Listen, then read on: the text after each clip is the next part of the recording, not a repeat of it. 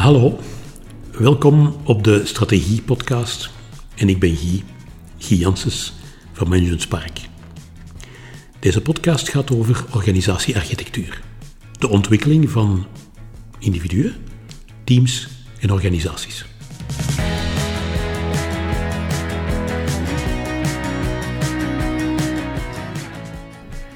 In deze aflevering wil ik het hebben over organisatiearchitectuur. Wat het is, wat je ermee kunt en hoe dat jij het zou kunnen gebruiken in jouw omgeving.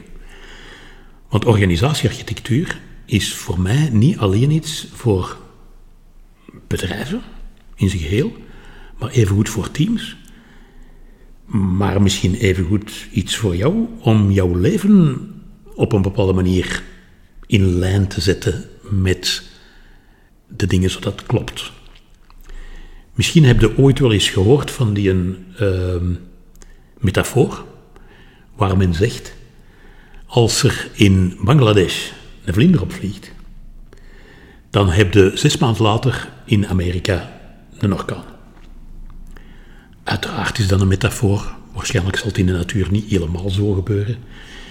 Maar dit soort dingen maken we natuurlijk mee in, in levens van mensen in de organisatie van teams en in het bestaan van een organisatie. Wat wij dikwijls zien in onze rol als organisatiearchitect is dat men in een organisatie op een bepaalde plek een probleem tegenkomt, dat probleem gaat oplossen en plots, drie, vier weken later, is er ergens anders in die organisatie een probleem dat opduikt. Niemand legt de relatie tussen fase 1 en fase 2. Waarbij dat de kans trouwens heel groot is dat dat tweede probleem dat zich voordoet, dat dat het resultaat is van de oplossing van het eerste probleem. Dus organisatiearchitectuur betekent dat je op een ruimere wijze naar een organisatie gaat kijken. En eigenlijk naar al de aspecten die aan die organisatie verbonden zijn.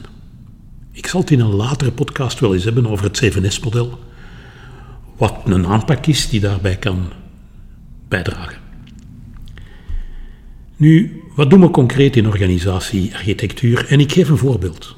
Ik denk dat dat de dingen zijn die, die het best duidelijk maken waar het over gaat. Niet te veel theorie, voorbeelden. Ik wil verhalen vertellen in deze podcast. Heel simpel verhaal. Op een bepaald moment word ik gecontacteerd, nog niet zo lang geleden, door een accountantskantoor.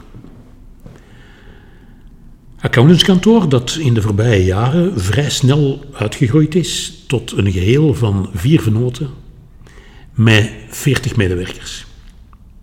Dat is op een relatief toevallige manier gegaan, door een paar overnames, die dat blijkbaar goed gelukt zijn, en dat is op die manier gaan groeien.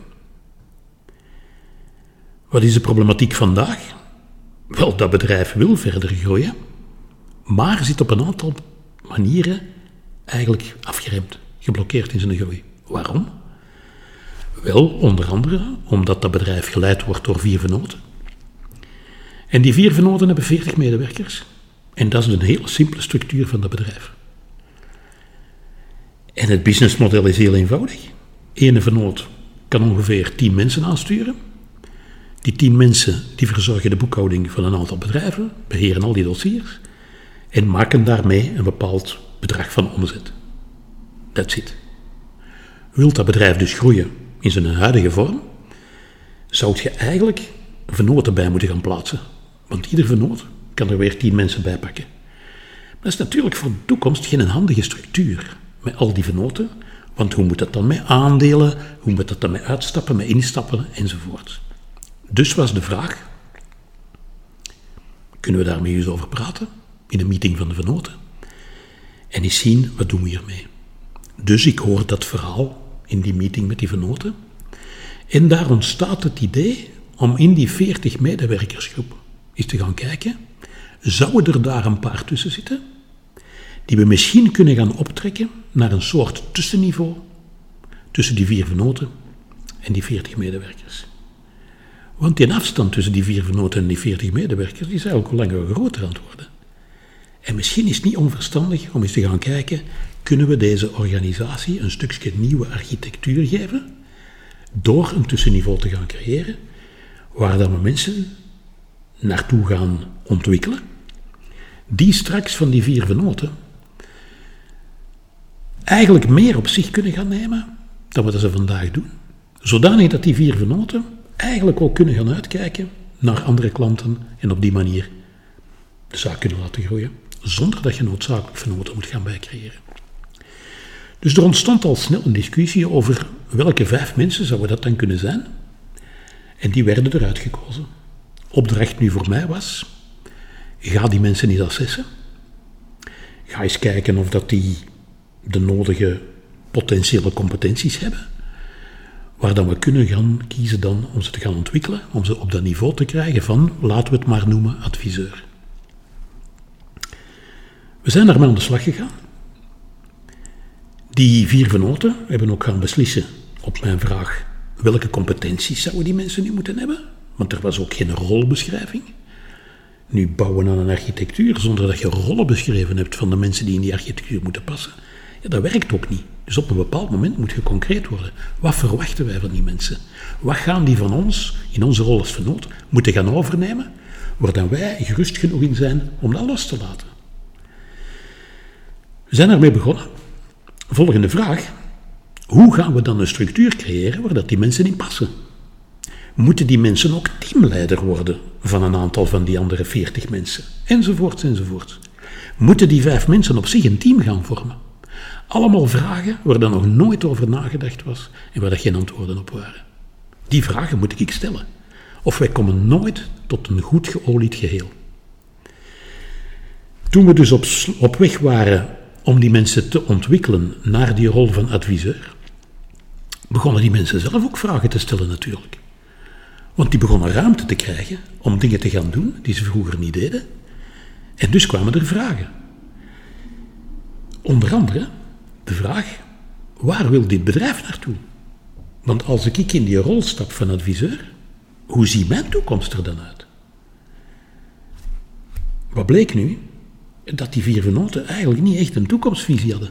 Dat die niet echt een plan hadden voor de komende tien jaar. Waar willen wij binnen tien jaar staan? Willen wij in plaats van 40 medewerkers er 140 hebben? Of willen we dat absoluut niet? Waar willen wij naartoe met deze organisatie?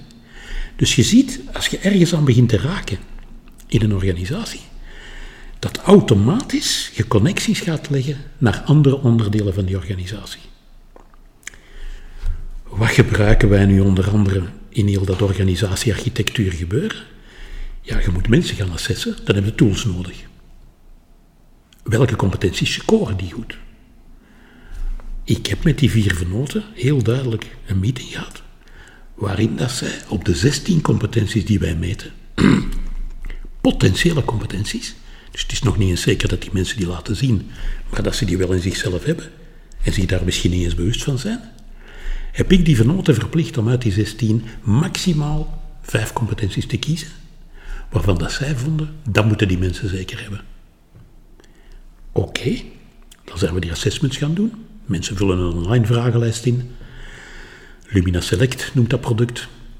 Vanuit die Lumina Select kon ik heel duidelijk zien op 16 competenties wat hun scores waren en waar de uitdagingen lagen.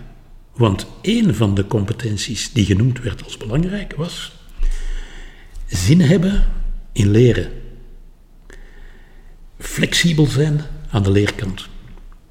Dat was nu één van de competenties waarop vier van die vijf mensen bijzonder laag scoorden. Wil dat zeggen dat ze het niet kunnen? Nee, dat wil zeggen dat hen wat meer moeite zal kosten om dat te doen. Daar zijn we op gaan werken. Wat maakt nu dat die competentie zo laag zit? En hoe kunnen we maken dat die competentie ontwikkelt? En eigenlijk begonnen die mensen vrij snel zelf met ideeën te komen van wat zij konden doen om die competentie te ontwikkelen. Dus na een sessie met het team of met het individu maken we ook afspraken. Wat ga jij nu in de komende twee weken doen? Om op die competentie eens wat te oefenen. Wat zou dat kunnen betekenen? En mensen maken dus een plannetje. Op basis van het doel, ik wil ontwikkelen in die competentie. Want in heel de opbouw van een nieuwe architectuur voor een organisatie moet op een gegeven moment ook heel praktisch worden. Wat betekent dat nu? Wat moeten we gaan doen om die organisatiearchitectuur straks er te hebben staan? Zoals we er nu van dromen. Een droom is leuk, maar als het een droom blijft en het wordt niet praktisch en het wordt geen concreet plan, ja, dan gaat er van die droom waarschijnlijk niks in huis komen.